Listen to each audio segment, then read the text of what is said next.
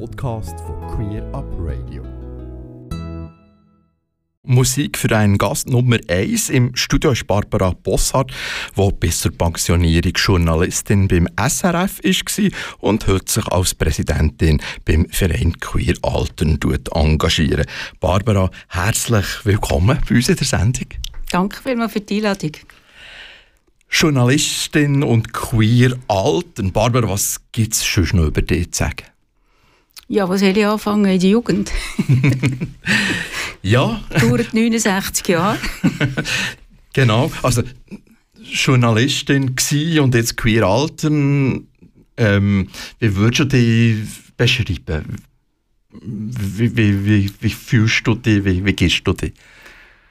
Ähm, ich versuche die Sichtbarkeit zu leben, weil ich in der Zeit, wo ich jung bin oder wo ich äh, pubertierend bin, hat mir das gefällt, dass ich äh, grosse Frauen gesehen habe, lesbische Frauen, die sichtbar sind. Also ich habe den Lebensentwurf gar nicht kennt.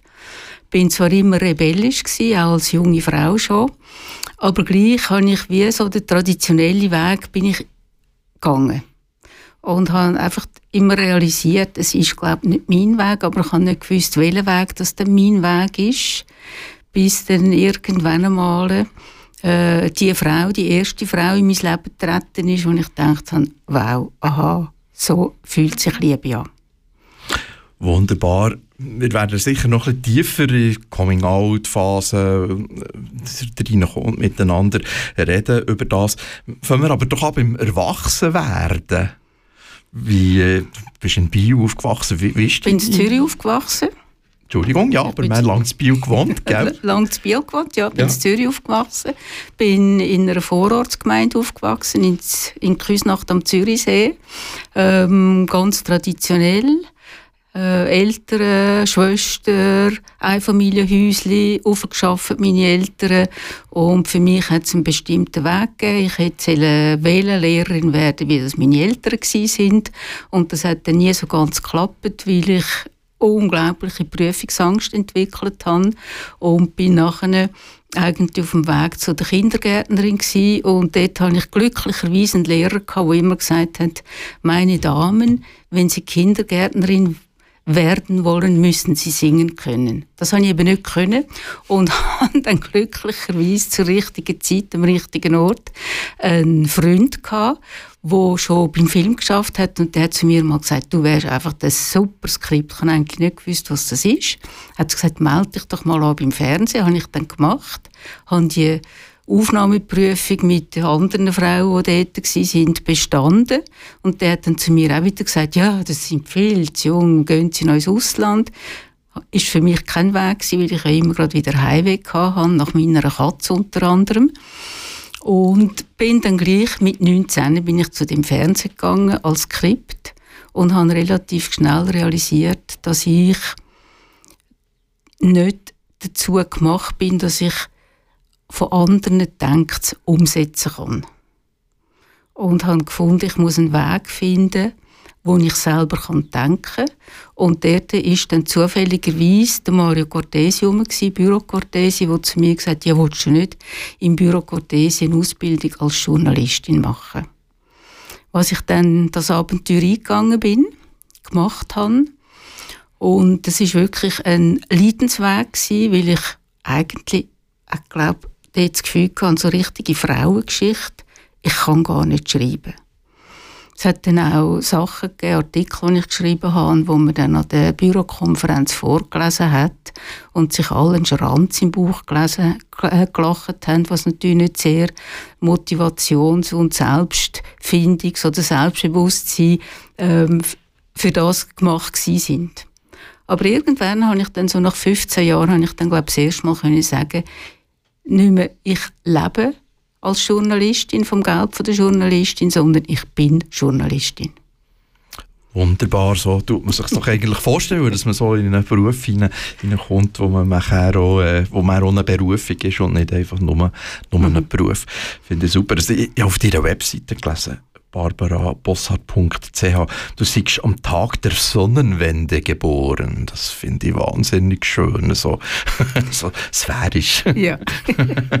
ja, ist dir das wichtig? Dass das, ja, wie, wie wichtig ist dir das?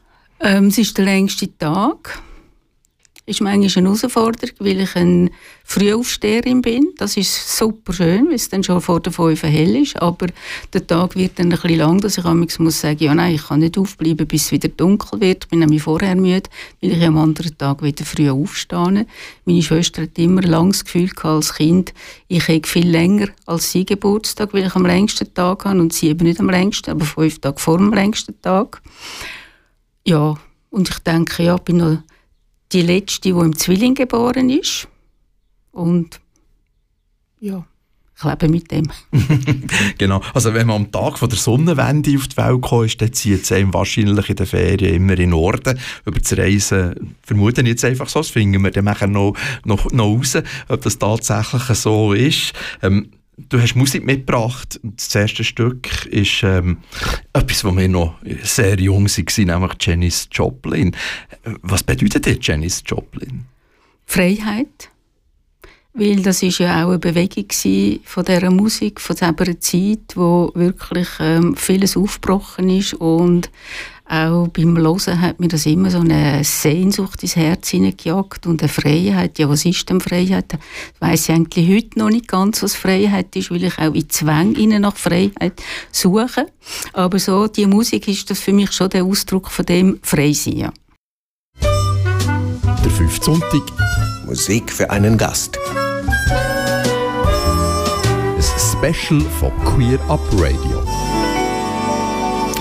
Ja, der Sender heißt Queer Up Radio und nicht mehr Gay Radio. Ich muss mich wahnsinnig zusammennehmen, dass ich das auch immer sage. Und die Sendung heisst Musik für einen Gast. Eine Gästin haben wir bei uns heute im Studio. Das ist Barbara Bosshardt. Und äh, in diesem Block wollen wir doch jetzt miteinander über das Reisen reden. Ich habe vorhin gesagt, ist tatsächlich vor allem in Norden Ferien. Ist das so? Nein, nein, nein, gar nicht. Ich bin zweimal zu Island gewesen. Das ist für mich wirklich ein Highlight von, vom Licht und von der schier brachialen Natur auch, aber gleich mit dem grünen Gras, dann, wo das Ganze wieder ein bisschen glättet tut und so. Das ist also wirklich ganz toll. Ich bin einmal im Winter in Island gewesen. Aber ich bin vor allem eigentlich in den Süden gegangen. Das Meer hat mich immer wieder ein bisschen angezogen. Und als Kind, habe ich vorher schon erwähnt, habe ich immer Heimweh gehabt, ich gar nicht können reisen. Dann habe ich immer Heimweh nach dieser Katze gehabt und habe brüllt, wenn wir weggefahren sind. Und habe dann aber äh, meine zweite Frauenliebe, die ich kennengelernt habe, mit ihr bin ich dann schon relativ schnell das erste Mal nach New York gegangen. Und als erstes sind wir natürlich äh, an Christopher Street gegangen Stonewall Inn und das ist so eine tolle Erfahrung gewesen, zu wissen, aha, da haben Menschen für unsere Rechte und für unsere Akzeptanz gekämpft, haben sich befreit aus deren Unterdrückung und aus dieser Willkür. Und dort habe ich dann langsam wirklich das Reisen entdeckt. Wir sind äh, zu Mexiko gewesen, wir sind zu Kuba.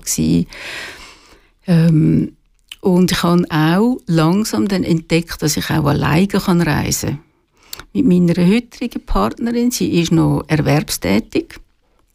Bin ich auch am Reisen, aber sie hat es lieber ein bisschen näher. Also äh, Griechenland ist weit weg und das machen wir immer wieder. Auch sehr oft gehen wir wandern. Überall, wo wir sind, gehen wir wirklich stundenlang wandern. Wandern oder die Natur verbindet uns auch.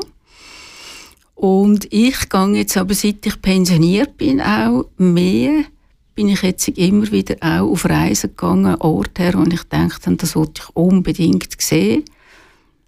Ich wollte es nicht unbedingt alleine machen, aber es war fast niemand herum, der dann gefunden hat, ich komme mit und dann irgendwie denkt, ja, was sollte ich warten, bis jemand anders mitkommt. Ich war also durch das äh, in Sri Lanka und bin das letzte Jahr in der Kirschblütezeit in Japan gewesen. Das hat war ganz eine eigene Erfahrung, auch mit dem Buddhismus dort, dort gelebt wird, mit der Religiosität und dann die Rigidität auf der einen Seite, aber gleich auch, also wirklich, es hat mich sehr beeindruckt. Mhm.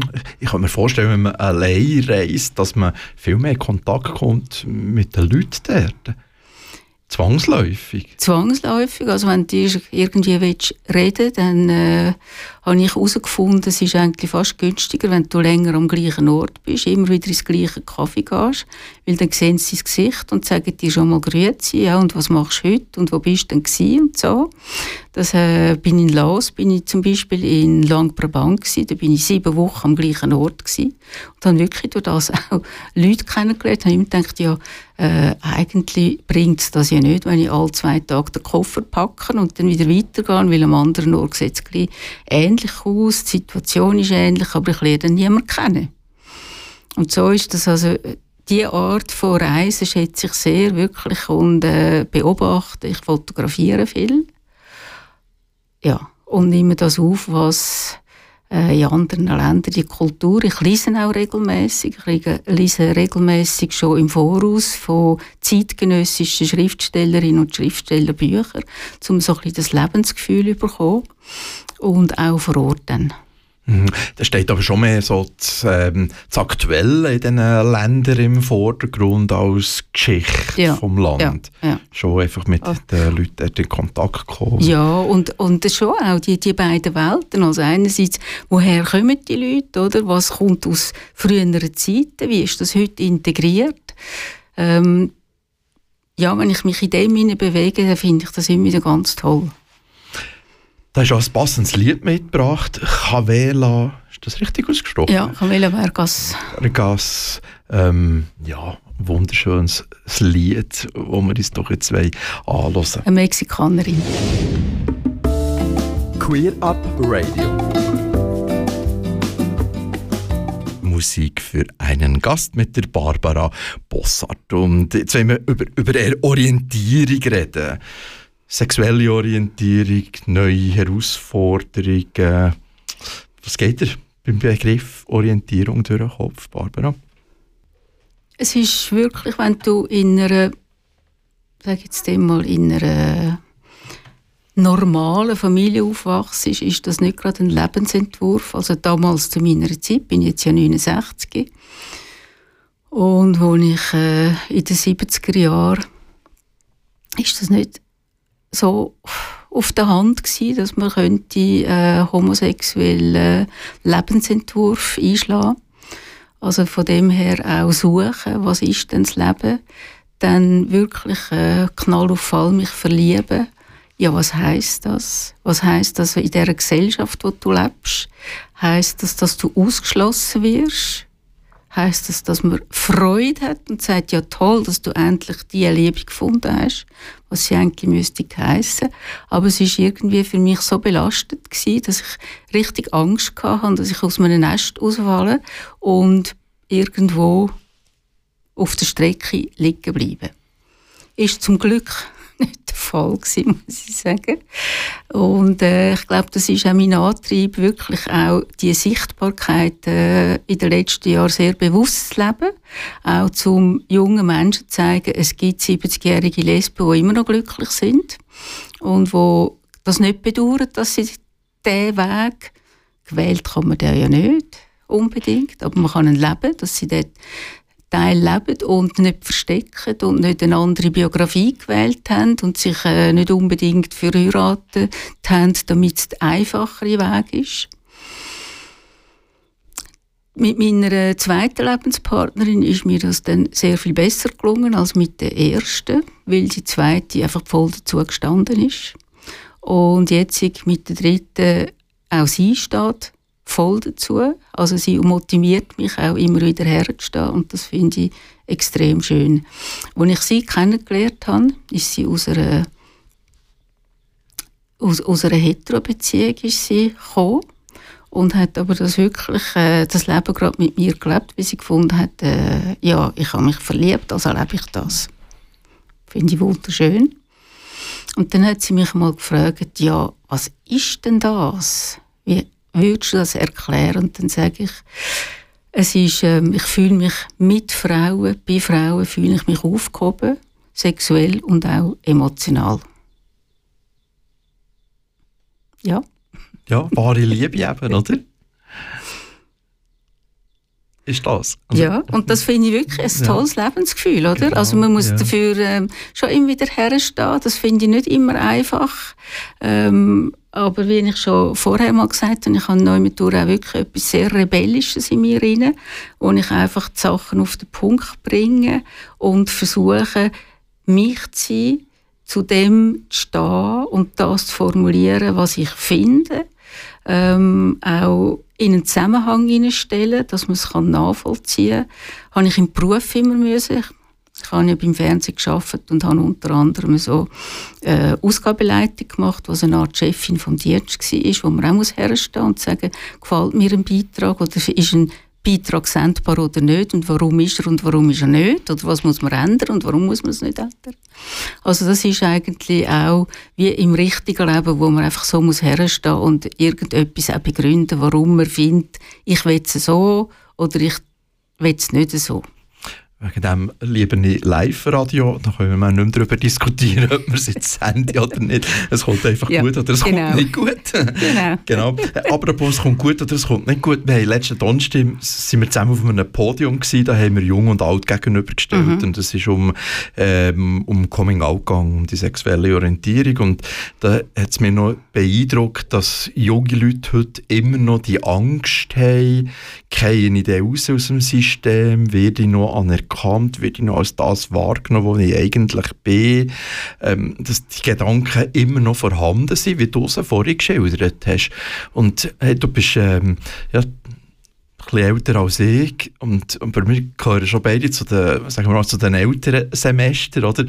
Und, und müssen jetzt feststellen, nach jahrelangem Kampf, dass wir noch nicht unbedingt weiter sind, dass es noch immer nicht selbstverständlich ist, dass man einfach herstehen kann und sagen, ich bin schwul, ich bin lesbisch.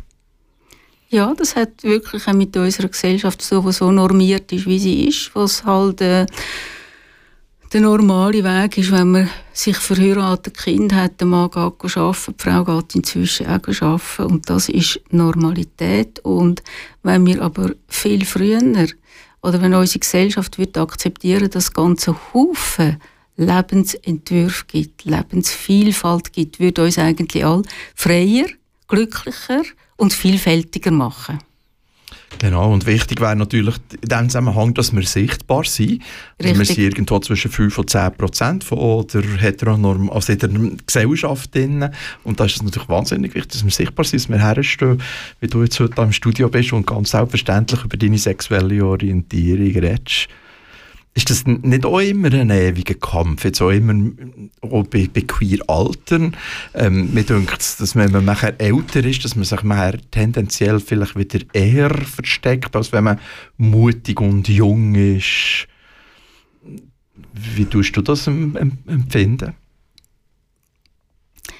Ich finde, das Coming Out ist eigentlich ein Thema, das einem ein Leben lang begleitet. Man hat sein erste, aber nachher hat man irgendwie jeden Tag eins oder jede Woche eins über Jahre hinweg, also bis, bis zum Tod, oder?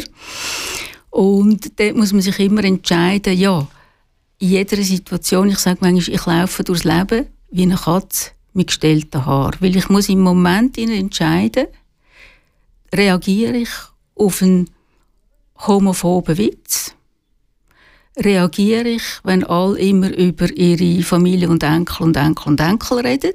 Sage ich dort, ich habe keinen Will? Also von dem her bin ich immer wieder mit dem konfrontiert. Also stehe ich her, um zu sagen, hallo Leute, es gibt auch Lebensentwürfe, die nicht dieser Norm entsprechen. Mhm. Und das finde ich, also, ich bin glücklicherweise ein Mensch, wo mich das, das macht mich nicht müde sondern äh, da habe ich manchmal immer wieder Freude, in die Diskussionen hineinzusteigen. Die einen haben das nicht unbedingt gern, weil sie dann manchmal finden, oh, komm, jetzt hör wieder mal auf, du bist so verbissen und so. Das versuche ich wirklich an mir äh, können ein bisschen, äh, zu reduzieren, dass ich das äh, einfach mit einem Lächeln an mich sage.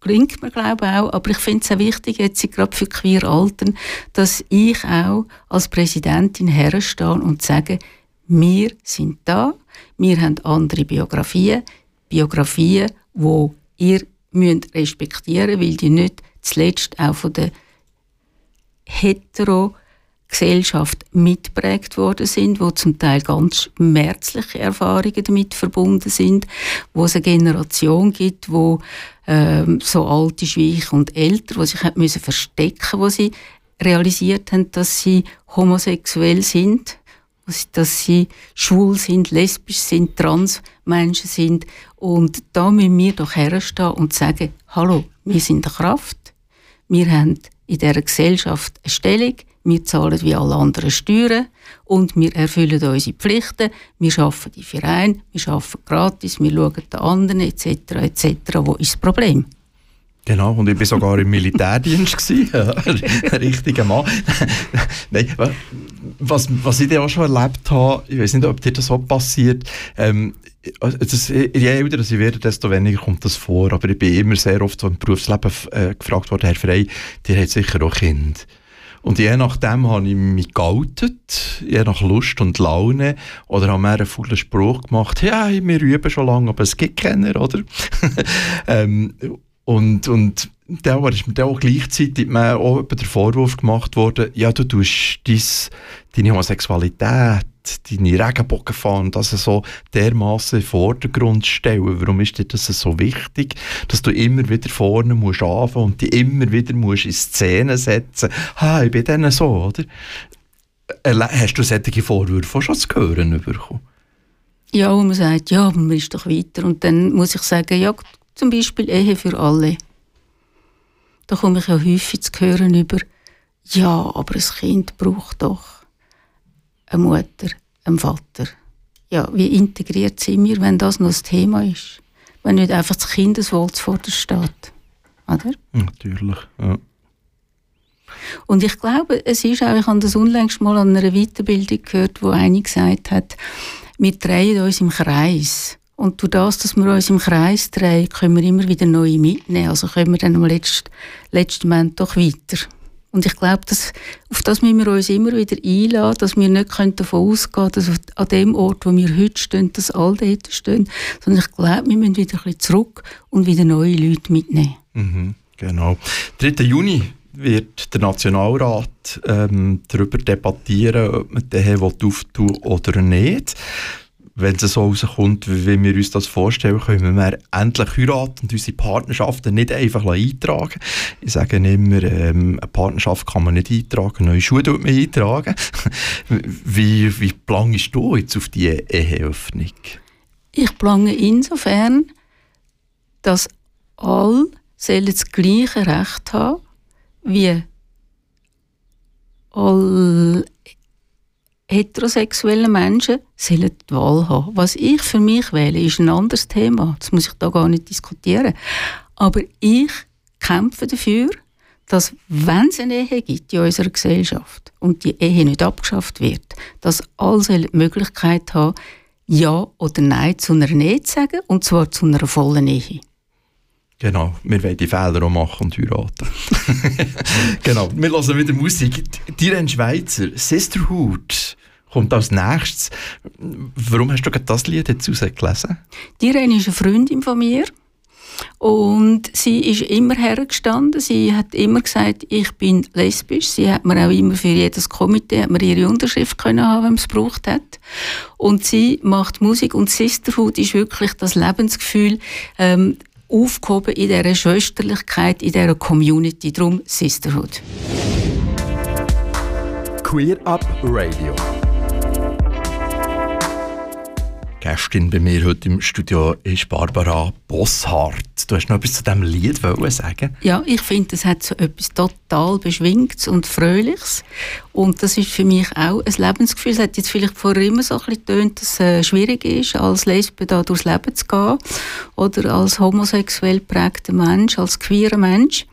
Aber es hat ja auch unglaublich viel Lebensfreude, wenn man seine Orientierung gefunden hat und wenn man in der eine gewisse Sicherheit hat. Und darum finde ich das Lied eben auch noch schön, weil es genau das ausdrücken tut, die Fröhlichkeit.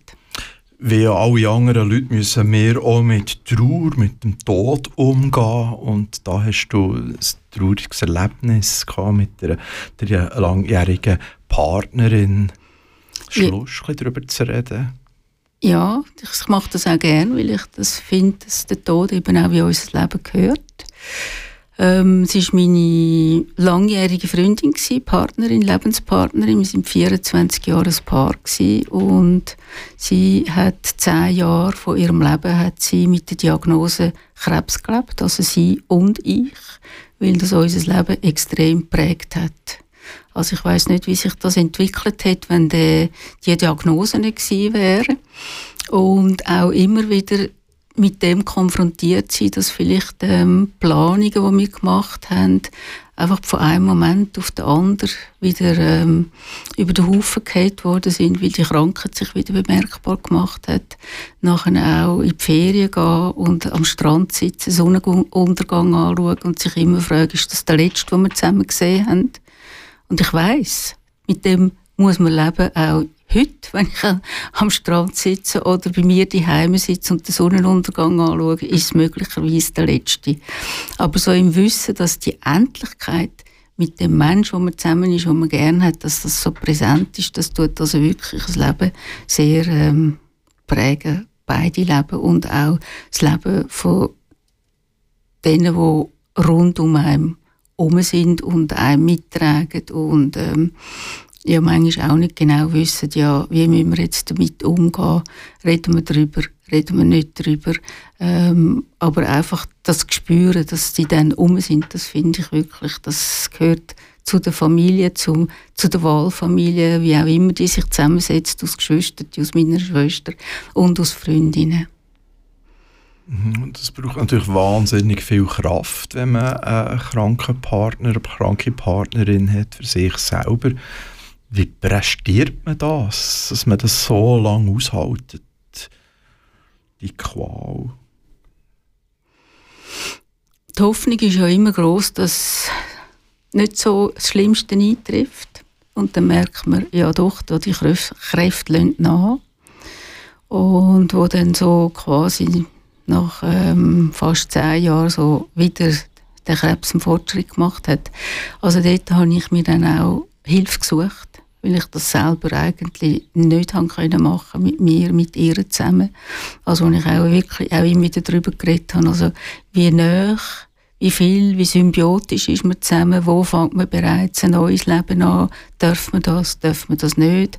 Also da bin ich wirklich, äh, habe ich mir psychiatrische Hilfe geholt und bin regelmäßig dorthin gegangen und habe das sehr befreiend gefunden. Auch, habe dann immer mein Büchlein geschrieben, über was ich heute reden, weil ich wusste, die Zeit ist ja auch beschränkt. Und ähm, ich konnte nachher wirklich nur über mich reden, was mich anbelangt und nicht was sie anbelangt, sondern was mich anbelangt. Und das hat mich, hat mich gestärkt. Es hat mich auch gestärkt, dass ich ähm, den Weg gefunden habe in wie soll ich dem sagen, der, der, der Weg, wo, wo mir der Buddhismus sehr nahe ist. Also so versuchen, das mit Meditation im Moment zu leben. Das hat mir wirklich ähm, im Jetzt zu leben, das hat mich sehr gestärkt, ja. Mhm. Und eben mehr, dass man Kraft hat, dass man nicht einfach irgendwann einen davonläuft. Ja. ja. Annie Lennox kommt jetzt. Äh, why? Die Frage stellt man sich natürlich immer, warum? Warum jetzt? Warum sie? Warum wir? Queer Up Radio. Queer Up Radio, Musik für einen Gast heute mit der Barbara Bossart. Wir haben vorhin über den Tod von deiner langjährigen Partnerin Judith geredet. Du hast ähm, den Tod mit einem Buch verarbeitet. Jetzt wären wir beim Journalismus, bei deinem Beruf gelandet. Ähm, das finde ich noch eine gute Methode, so etwas mit einem Buch. ja, ich schreibe auch sehr gerne und äh, das hat dir wahrscheinlich auch gut getan, oder?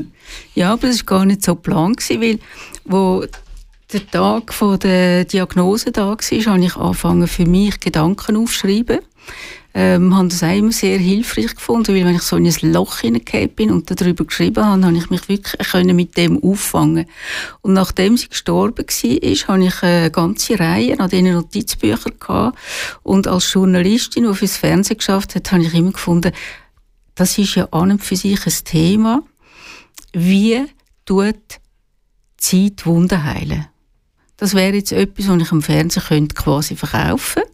Habe das dann auch gemacht und dann ist aber zurückgekommen, ähm, ist interessant, aber das ist viel zu traurig und das wollen wir nicht. Und dann bin ich zu einem Buchverlag gegangen, zum Wörthersee, und habe denen das Gleiche verkauft. Und dann sagt die Verlegerin bei Baumann Vonar gesagt zu mir, ja, aber viel mehr interessiert mich deine Geschichte. Und dann habe ich gesagt, aha, ich weiß nicht, ob ich das kann. Dann sagt sie, probier's.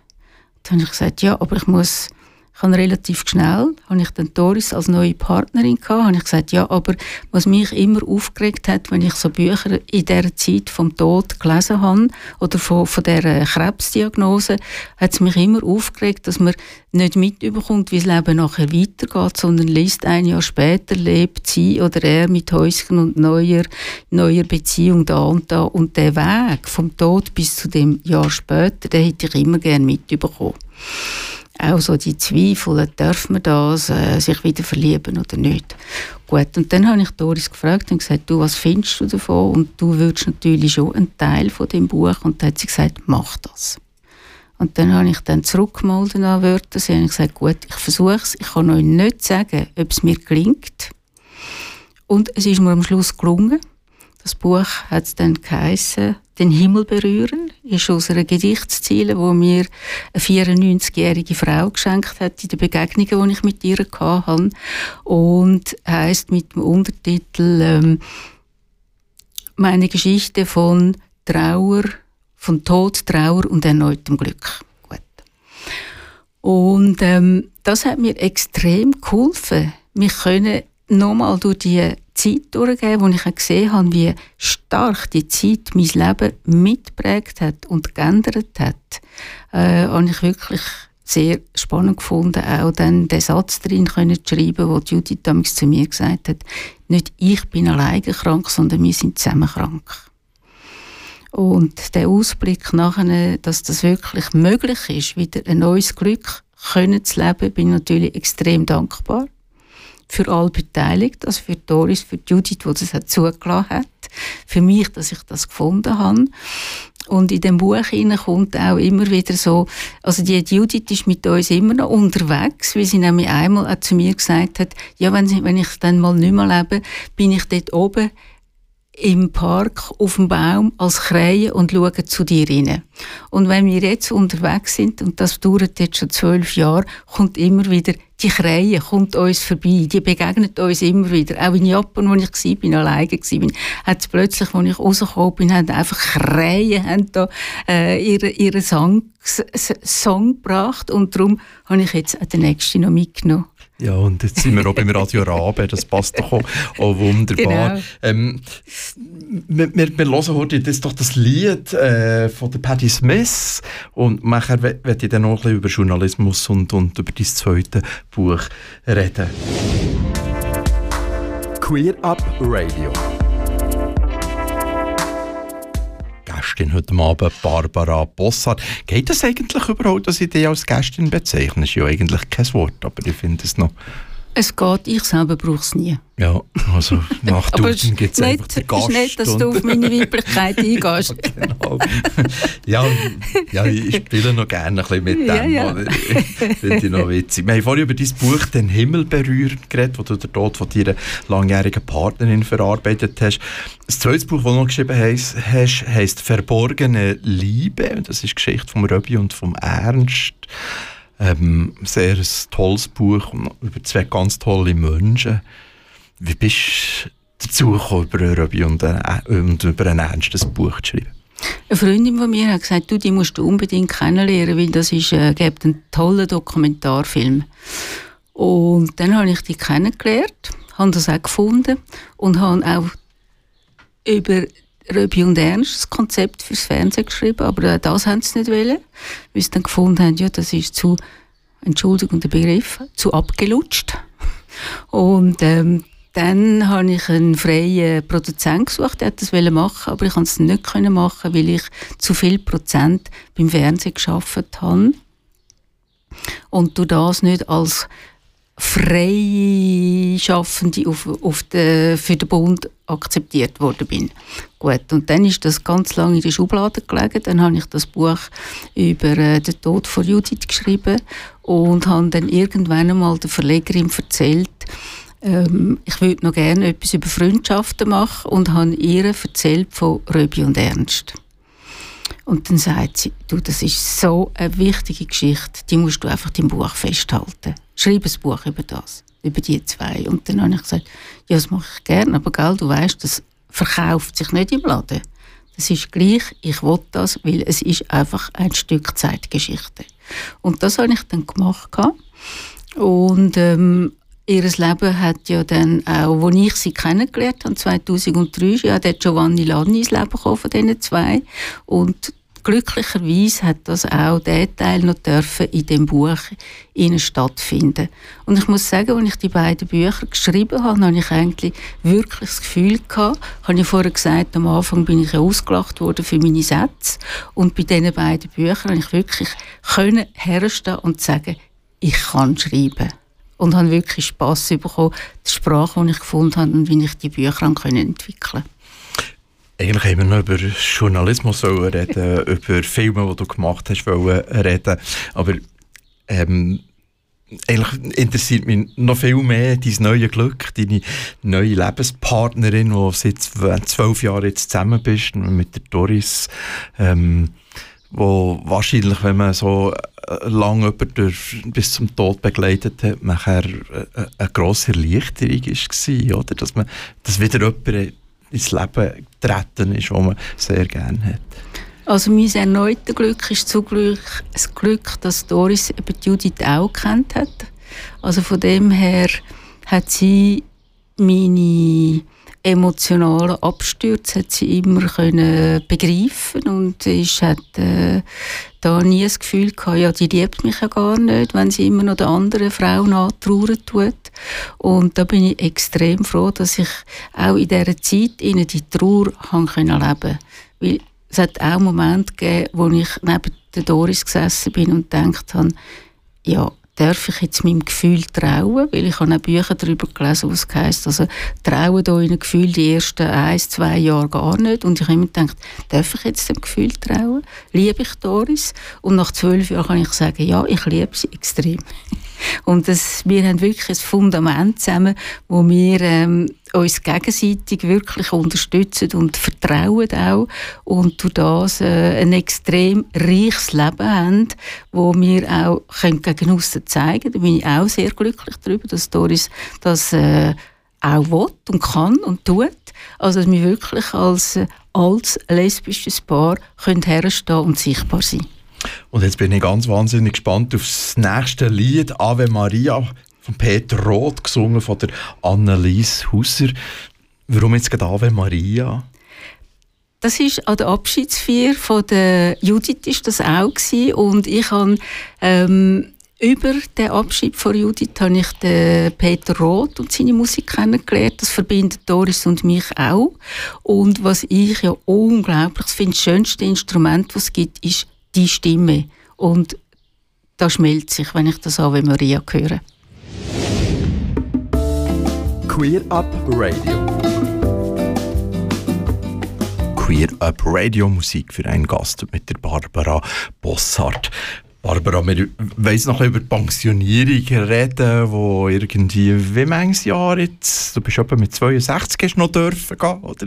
Nein, ich bin bis 64 Bis gegangen. 64 jetzt? Ja. Also, du bist, ähm, Seit fünf Jahren pensioniert. Fünf Jahre pensioniert. Ähm, wie, wie das gewesen, wenn man mehr einfach plötzlich sollte daheim bleiben, darf daheim bleiben?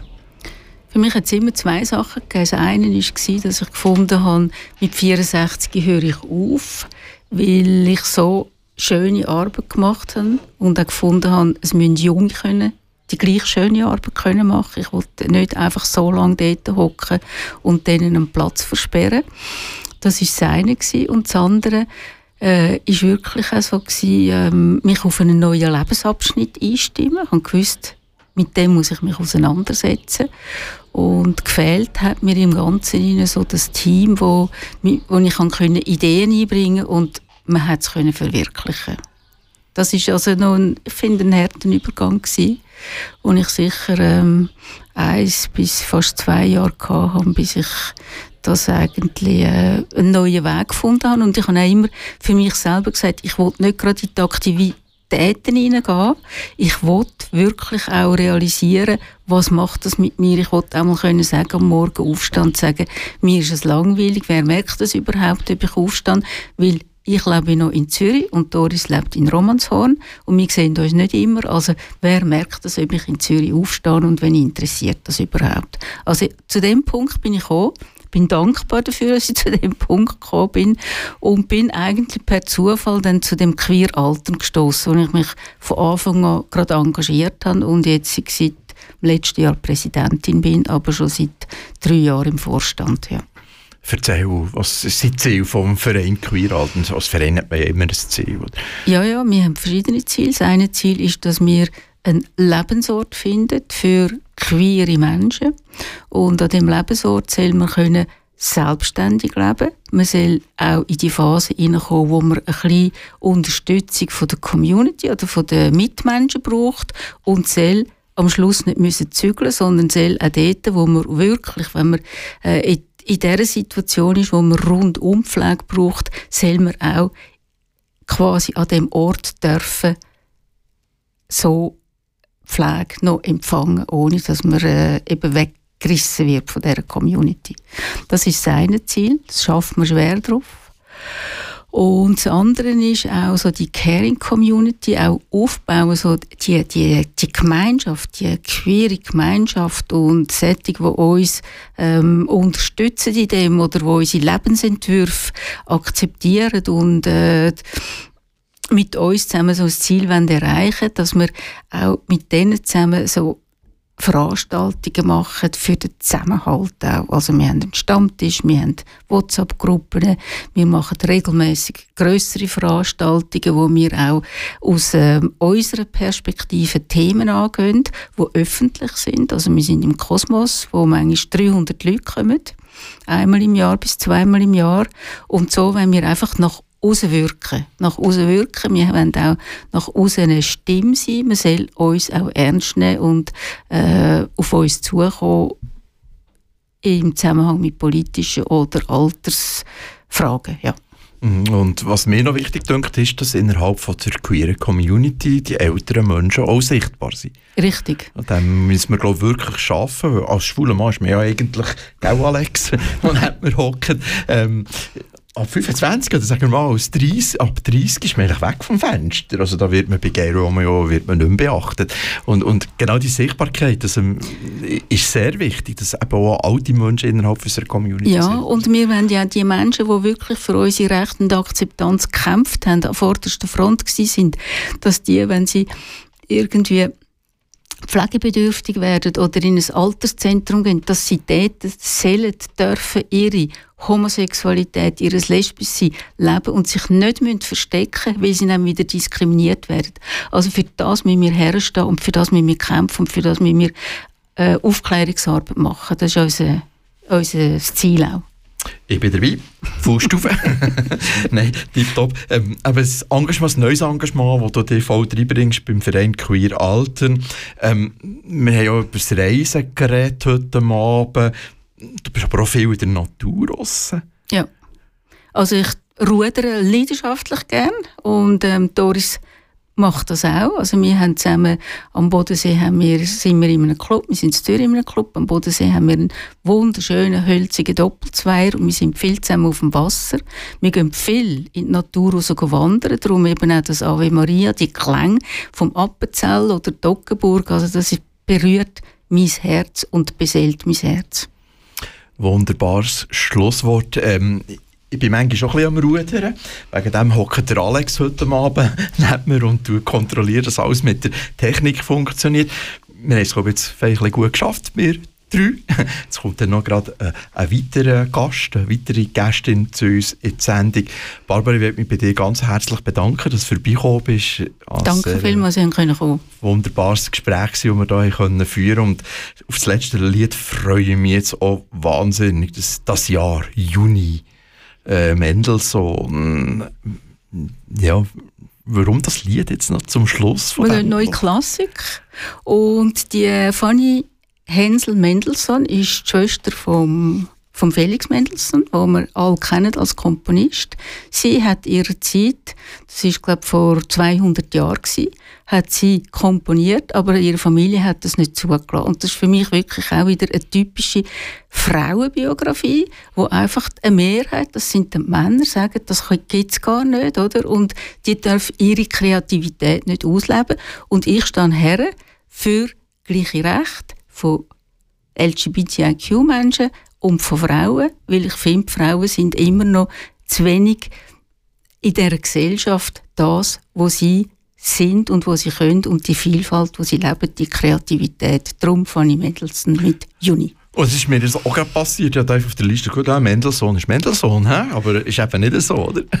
Und schon ist es wieder passiert, dass die Sichtbarkeit von gerade Frau, lesbischen Frauen insbesondere nicht äh, unbedingt immer optimal ist. Barbara, nochmal merci vielmals.